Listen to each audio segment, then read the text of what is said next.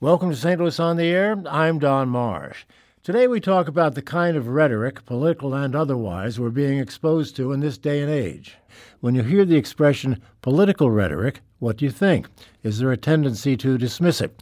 Joining me in studio to discuss the status of rhetoric are Lauren Obermark, Assistant Professor of English and Rhetoric at the University of Missouri St. Louis. Associate Professor Paul Lynch teaches in the English Department and is Writing Program Coordinator at St. Louis University. Thank you both for being with us. Thank you for having us. Thank you, Don. I guess I'll have to watch my words with you guys here today. Lauren, let me begin with you. Uh, in as much as we're talking about words and the use of them, how do you define rhetoric? For me, rhetoric, I think I've gotten to the point where I want to be really big and inclusive with the definition. I feel like that's kind of controversial sometimes. Um, I don't know if you agree with that, Paul. I'll be interested to hear what you think. But I like you hear a lot of times people say kind of in a pejorative way, it's all rhetoric. Um, and I sort of agree with that. I mean, I think rhetoric is all around us. I think about it when I get dressed in the morning.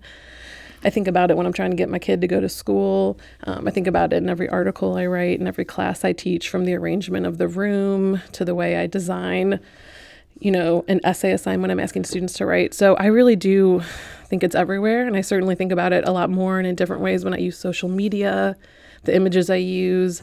Um, the podcasts I might listen to. So I'm really comfortable thinking about rhetoric as just about everything that communicates with us. So anything communicative for me is rhetorical. Right. Paul, what's your thought? I would agree with everything Lauren just said. The, the usual definition is that rhetoric is the art of persuasion. That's sort of the yeah. shorthand definition that most people will be familiar with.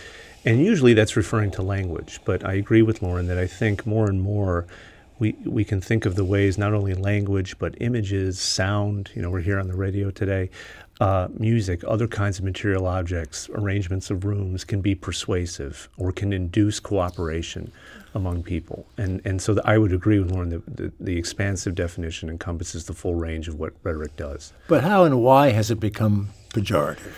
It's a long story. I mean, e- even from its earliest emergence in, in the West, in, in ancient Greece, it had its critics right from the start. You know, Plato was probably the most famous of them, and and uh, and is credited with coining the, the term rhetoric, right, mm-hmm. as a pejorative. So from its earliest days, it had its critics. And, and in the current climate, I think it's because we're inheritors of the Enlightenment. And, and rhetoric didn't fare so well in the Enlightenment with the desire to have discourse be precise and predictable, especially with the emergence of modern science, the ornamentation of rhetoric became suspect. And so that's why I think you, will you'll, you'll hear people say, "Let's just cut all through the rhetoric here. I just want plain talk, mm-hmm. right? Just give it to me straight, and let's let's push the rhetoric away," um, which I think is a is a false dichotomy, as Lauren indicated. That's square with your thinking, Lauren. Yeah, I absolutely agree with that. I think that there is so much we take from you know ancient philosophers like a lot of times we go with uh, Aristotle's definition, thinking about rhetoric as all the available means of persuasion. That's kind of the most commonly cited one. And I love that definition in a lot of ways because it is really big, right? So even mm-hmm. when, you know, with Aristotle, he was like, I'm pretty comfortable with thinking about all the available means of persuasion. But really, he was talking about oratory. Right. and really, he was talking about men doing great speeches. Um, so there's some inclusive aspects of it, and there's also some exclusive aspects mm-hmm. of it too. But I really, um, I think that then, yeah, through the years, it just kind of, it's always had its ups and downs. Like rhetoric has never just been celebrated by everyone. People were always worried about it. I mean, Plato, my favorite part about Plato, which I think is fun, because Plato really is kind of fun, hmm. believe it or not. He has his moments. Yeah. yeah. But I like, he was so worried about people writing. He was really freaked out about the idea of people writing down their speeches, because he was like, oh, it's going to destroy the art of memory. We're destroying mm-hmm. our memories. And we see these sort of concerns every era just emerge in different ways. The way we're worried about people texting now, destroying the English language. Well, people have been worried about you know all these rhetorical elements since um, you know since the ancient yeah. since the I, ancient folks. I, I, I, don't think and have not thought, and it's probably my fault for not thinking this way of it in terms of persuasion. Yeah. Um, I mean, and that is one of the clear definitions of it. Uh, could you just elaborate, Lauren, on that as to what we mean by the persuasive aspect of this? Yeah, I mean, it's really this classical definition, right, that um, tries to acknowledge that rhetoric, and I think this is really important when we think about why rhetoric remains important in the 21st century, but trying to get people to come to some place of agreement, right? To find some, we hear calls for common ground. For instance, um, you know, we might not have the exact same thought on something, but maybe I can, you know, persuade you to kind of hear me out a little bit. Um, so I do think that that definition of persuasion is really core. At the same time, I think we have to ask, like, what exactly does it mean to persuade mm-hmm. someone, too? Because I think I have lots of really good conversations for instance, with someone who had, like, you know, a family member who doesn't agree with me about a political issue, I don't know that I fully persuade them. Mm. but I think maybe we learn more from talking to each other. So I think that um, the persuasion piece is really important, but increasingly, I think we have to kind of expand our minds about what counts as persuasion. Because I think it's fairly rare to like have a conversation in which someone says, like, oh, now that we talked over why we voted for that person, I agree, and I should have voted for that person too, mm, like in the political right. sphere. But, you know, we can still come to sort of this, some people call it like an invitation to understanding. That's kind of like a feminist rhetoric imperative. So maybe, you know, persuasion's not win or lose. Maybe we're just trying to learn, trying to understand. Has political rhetoric, Paul, do you think, uh, caused a lot of this pejorative feeling? Well, there's always been suspicion of political rhetoric. Um, and I think Lauren alludes to it a little bit that people are always a little bit worried about, in fact, about being persuaded. And by that, I think they, they're worried about being somehow taken in or manipulated. And I think that there's this implicit idea when people complain about political rhetoric. Again, why can't we just get rid of all this political rhetoric and just, just tell me what the facts are? There's this idea that if we just had the right information or knowledge, then the path would be laid out before us, right? And there'd be no choice to, to make. And to kind of go back to what Lauren was saying a second ago, I agree that very rarely, especially in political terms, do you have the experience of having two people argue and one saying, Well, I've just completely mm-hmm. changed my mind, right? That happens, right? But it's usually a much slower and gradual process to, to get to a meeting of the minds.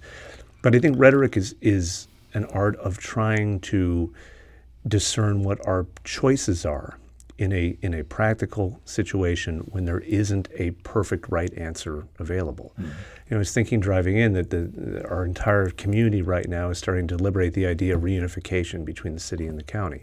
And I am no expert in, in any of the issues and the many mm-hmm. issues that will play in there. But it's a rhetorical situation insofar as there is no clear right choice. There is no rule book we can go to to say, well, that's the obvious answer. We're, we're mm-hmm. going to have to persuade each other, deliberate, argue, go back and forth, and whatever choice the region makes will will be a choice that entails always the risk that it was the wrong choice. But if rhetoric is words, words are words after all. It seems to me that the problem would lie, if there is a problem, with the person using those words. I do think, and I mean, that's um, when I think about going back to just rhetoric as persuasion, or Paul said argument here, which reminds me of another sort of common de- definition of argument, of, um, or of rhetoric as argument. It's persuasion, it's mm-hmm. argument, which then makes people a little nervous. Right. Because nobody wants to argue. Like right. it sounds unpleasant, it sounds discomforting. Um, but I think what I keep in mind there with like that, you know, if it's just words, um, but that there's all these different ways, you know, rhetoric is just about words in some ways or symbols or however you want to think about it. Um, and it does have to do with people using it. And so that does get us to like the fact that rhetoric is yes, this like outward way of talking about something, but it depends who's telling it to you. And rhetoric addresses that too. It also, you know, depends what kind of, I think about like something like this, you know, the city county, county merger. Um, maybe I'm going to tell you a story about my experience, you know, with policing or something. And that might be part of how I'm trying to persuade you to think about this merger, but also maybe I'm going to present you with a bunch of data about how, you know, how, how debt works. Um, so there's all these different all those pieces are also part of rhetoric. It's the words that I'm using, the story I'm telling, but also why I'm choosing to use a personal anecdote or why I'm choosing to rely on some like large body of evidence or data that that pre-exists what I'm saying, um, or just you know situating who I am. You know, as a woman, how does this affect me, or is you know something like that um, is all still part that's sort of that it's all rhetoric, um, which I think is a good thing. It's good when it's all rhetoric. Another element, Paul, it seemed to me, would be tone. Yes, that, that would be uh, crucial in, in try, understanding and interpreting and trying to figure it out. That's right. I, I mean, for all this sort of negative connotation of persuasion, right? The idea I don't want to be persuaded or taken in somehow. Um, tone matters because I think it's a way, and rhetoric is a way, or being rhetorically aware, which is what I think I hear Lauren saying. That by saying it's all rhetoric, we become aware that that that tone matters, that context matters, that situation matters. Um, there's an example I always go back to. If your if your roommate's p- playing the radio too loud, you can politely ask them to turn turn it down and appeal to their you know sense of of uh, courtesy, or you can walk into the room and throw the radio out the window. Right, both of those are effective. They will get the job done. One of them has a, obviously a different tone than the other. One preserves the relationship even at a moment of of potential conflict, and I think to be rhetorical is to read a situation and a person and a context and say at this moment this is the way I should approach this because another way might might damage the long-term relationship even if it gets the job done. Lauren, how does social media change this or, or does it change it? I do think it absolutely changes it. I think it's hard to talk about rhetoric today without thinking about yeah. social media. Um, and context is a huge piece of rhetoric. So we're in a context right now where people are communicating extremely fast and in all these varied forms, which is, is very exciting, but also kind of intimidating, especially if we don't want to engage with every social media platform in existence. Um, but I think one thing that we're talking, you were talking about tone, um, and in some ways, I think that social media really draws our attention to tone, and when we think that tone is right or wrong, and I kind of, I would like put those terms in quotes if the if tone can necessarily be right or wrong. But I think what people mostly notice about the ways people rhetorically, what I would think of as like rhetorically engaging on social media, is people do want to tone police each other. They want to say you're getting too angry, or you're, um, you know, you're not giving me any evidence. And I think we often see social media as a place where we see a lot of division, and that might be true. Like maybe we see some really extreme perspectives, um, but at the same time, I think social media kind of opens us up to the fact that there are all these different perspectives out there, and we might not agree with them. We might not agree with how they're being communicated at that time. But I also think that there's value there. I think that there's like a lot of um, I've thought a lot about the fact that like anger is often a valid, extremely important rhetorical mm-hmm. strategy. We want to dismiss it, but sometimes people need to get really angry and let it out on social media or elsewhere, even if it's not necessarily going to persuade you. So I think social media has really made me pay attention to what it means to argue or to take a certain tone and what would be the implications of, of tone policing someone on social media too. Paul, you can still shout at somebody on social media, just do everything in uppercase, and there you go. Yes. Uh, but there's also another element here, and that is you're not face to face. That's right. You know, you're really doing it not quite anonymously, but you don't have to suffer the interpersonal uh, relationship that way. That's right. I, I mean, I think. Uh, I mean, I'm not I'm not a big user of social media, so I defer to Lauren on this. I'm a, uh, a long way to go before he described me as a luddite. But I would say, even using email, it, it's sometimes easier to um, I've found to uh, maybe lose one's temper a little bit on email because you're not face to face. I think it's hard to do when you're actually in a room sure. with a person. At the same time, that distance can also make you consider your words more precisely, the distance of writing, to say, how am I going to reach a certain person in a certain way? So it, it, it, again, this is the rhetorician's uh, uh, motto. I think it depends on the situation, it depends on the context, what I'm trying to get done, and whom I'm speaking to and what's been going on in the given situation. Want to add to that, Lauren, before we take a break? I think the only thing that I would want to add about social media is like love it or hate it, it's it's pretty much here. It's interesting because if we think about it, like politically, Barack Obama was actually the first pre- the first social media president. He was the, which doesn't seem that long ago, yeah. um, but now we have a president who's also like using social media as his like front line of communication. Mm-hmm. So even if you hate what you're seeing, I feel like sort of the imperative of my work as someone who studies rhetoric is I have to look at it. Right. I have to look at what inspires me, and I also have to look at what might really disturb me sometimes and I do see I do I collect a lot of those moments from social media as a rhetorician. I kind of archive those moments and think about what they mean for the modern state of communication. Yeah. Well, we have to take that break now. Let's we'll take that now and come back and continue our conversation on rhetoric, how it's changed and changing, and we'll do that in just a moment.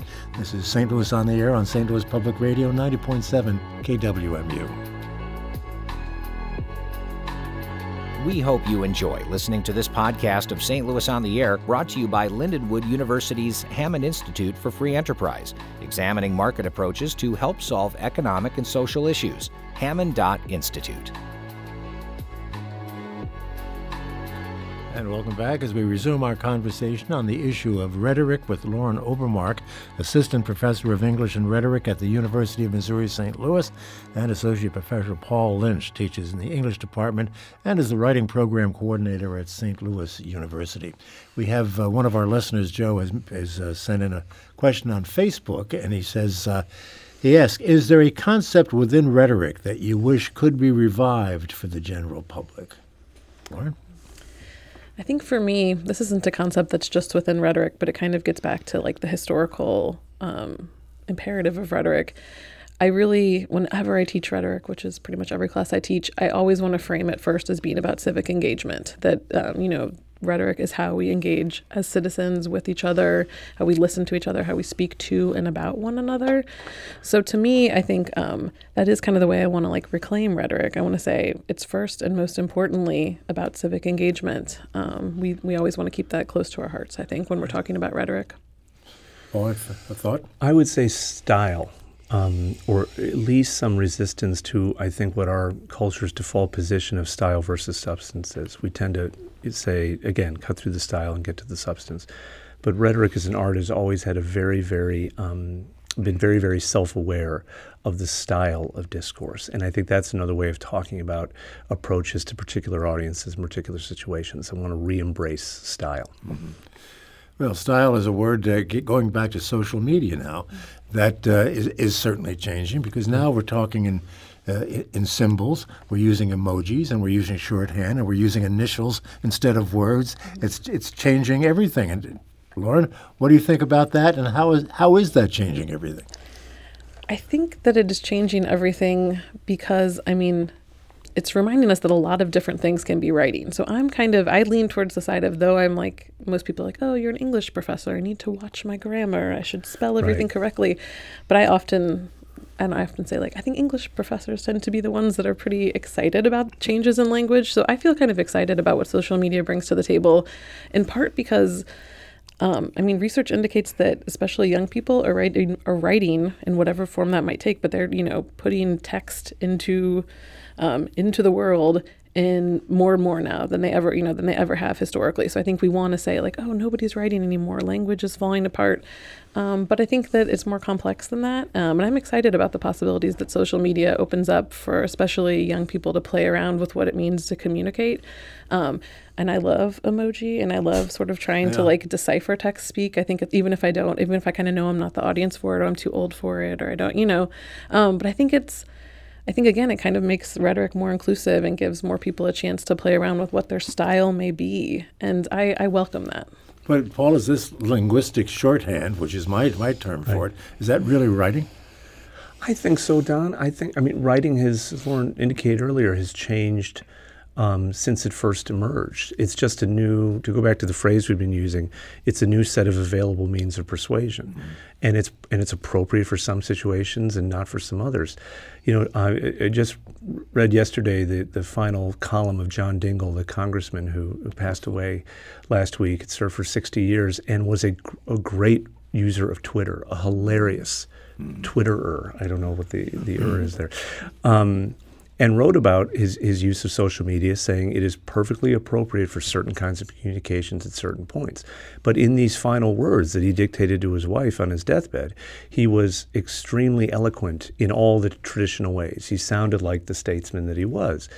I think proving that, that rhetoric, again, is situational and, and the fact that we can use social media in these new ways doesn't necessarily mean that the old ways will fall apart. It just means there are new possibilities available to us. Yeah, I think that's and it doesn't have to be one or the other, right? You don't right. have to just be like a great orator, but you can also you can do that and be really great at like right. knowing the emoji to use in the text to your right. your friends.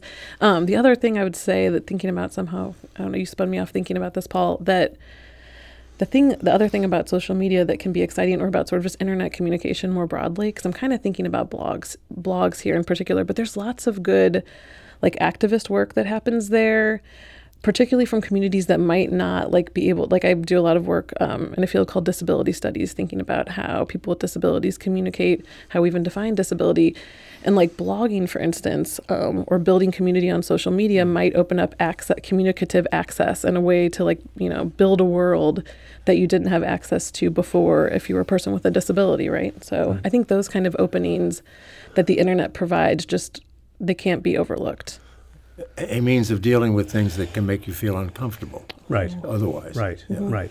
And it's not to say that the, that these technologies don't have their downsides. I mean, to go back to Plato's concerns about writing and the way it might alter memory, in a way, he was right.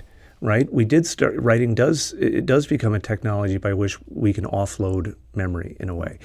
Twitter, I mean, we can speak, I think, at length of the ways that Twitter can encourage a kind of negative, um, uh, uh, sort of antagonistic discourse, right?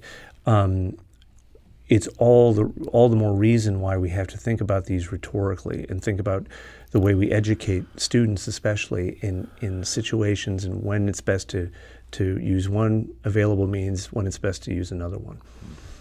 The uh, we're all obviously familiar with the president using Twitter and the Right. uh, effect that uh, it has, for better or for worse, Right. depending on your Right. political point of view.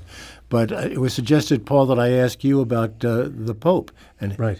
and his his role in all of this, and there is a role. Right. So I, I've written a lot about uh, Pope Francis as a rhetorician, and he is also a very adept um, media, modern media user, um, and I think very stylistically uh, engaged. Um, when he sort of came into office, the first thing he did, stepping out on the balcony of the Vatican, was simply say good evening.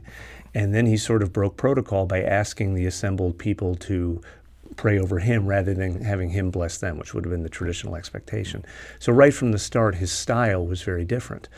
Um, what's interesting about it, I think, is that for many in, in the Catholic Church, at least, that I'm familiar with, people were very alarmed by this, thinking that this um, portended some sea change in, in the Church's direction, when really it was a matter of a different sort of style, maybe a, maybe a, a lighter touch or a more uh, familiar kind of approach uh, than his predecessors. Um, but again, people can only conceive of that as, as a break with the past because we have no discourse for, for style. We think a change in style must mean that everything else has changed as well, and that's not necessarily true. Can, uh, Lauren, can you think of other examples of, of, of people and the use of this new uh, media, if you will, to uh, to communicate? Well, I'm thinking a little bit about um, the State of the Union address right now, and particularly, I just was reading over um, Stacey Abrams Stacey Abrams' response, the Democratic response to the State of the Union address, and I was like, that's exactly the kind of stuff that I, I want to look at because it does make me feel really inspired about rhetoric. Um, particularly, I was I loved that I could read this like Politico transcript of it that had all these like little fact checking mechanisms in Right. it, and like it gave political commentary right alongside her her the actual transcript of her speech. At the same time, I could watch her speech, and I was like, I love that I can access this in so many different ways. It allows me to really sit with it and think about um, what she's doing. So I felt like um, I just feel like that kind of opens up different ways for me to receive rhetoric as well as for people to participate in rhetoric. And that um, yeah that's part of why i love it. Is music rhetoric? yes i think so. I was actually just um, i mean i'm definitely and particularly I, i'm sure you could speak to this too paul. When you teach like when i teach first year writing classes um, at UMSL to students who are you know kind of the 18 to 22 demographic. They get they're always really drawn to wanting to talk about song lyrics or, or music videos and i'm like that makes complete sense to me. But i was just thinking um, you know just last night michelle obama made like a surprise appearance at the grammys and i'm like we really can't separate politics and this like popular culture event.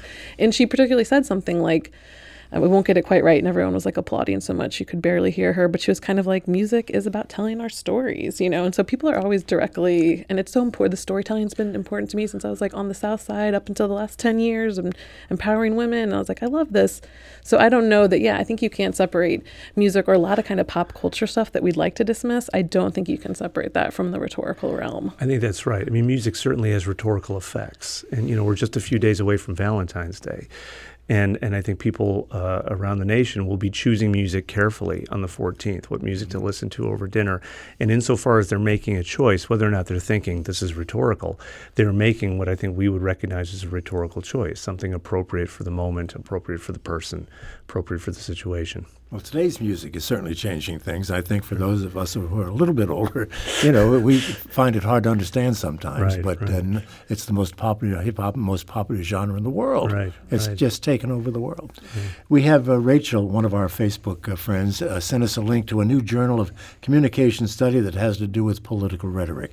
The study indicates that the closure of local newspapers leads to more straight ticket voting and political polarization, as well as less influence with their state and national elected officials.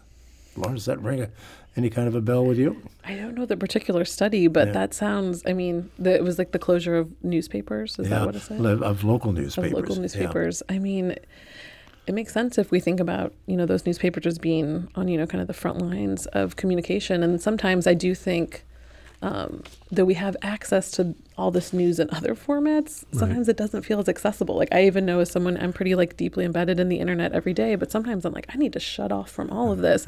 So I could see how if you were a person that the, the daily newspaper was kind of how you did it, that would definitely affect how you would vote, um, or even if you wanted to get out there and vote.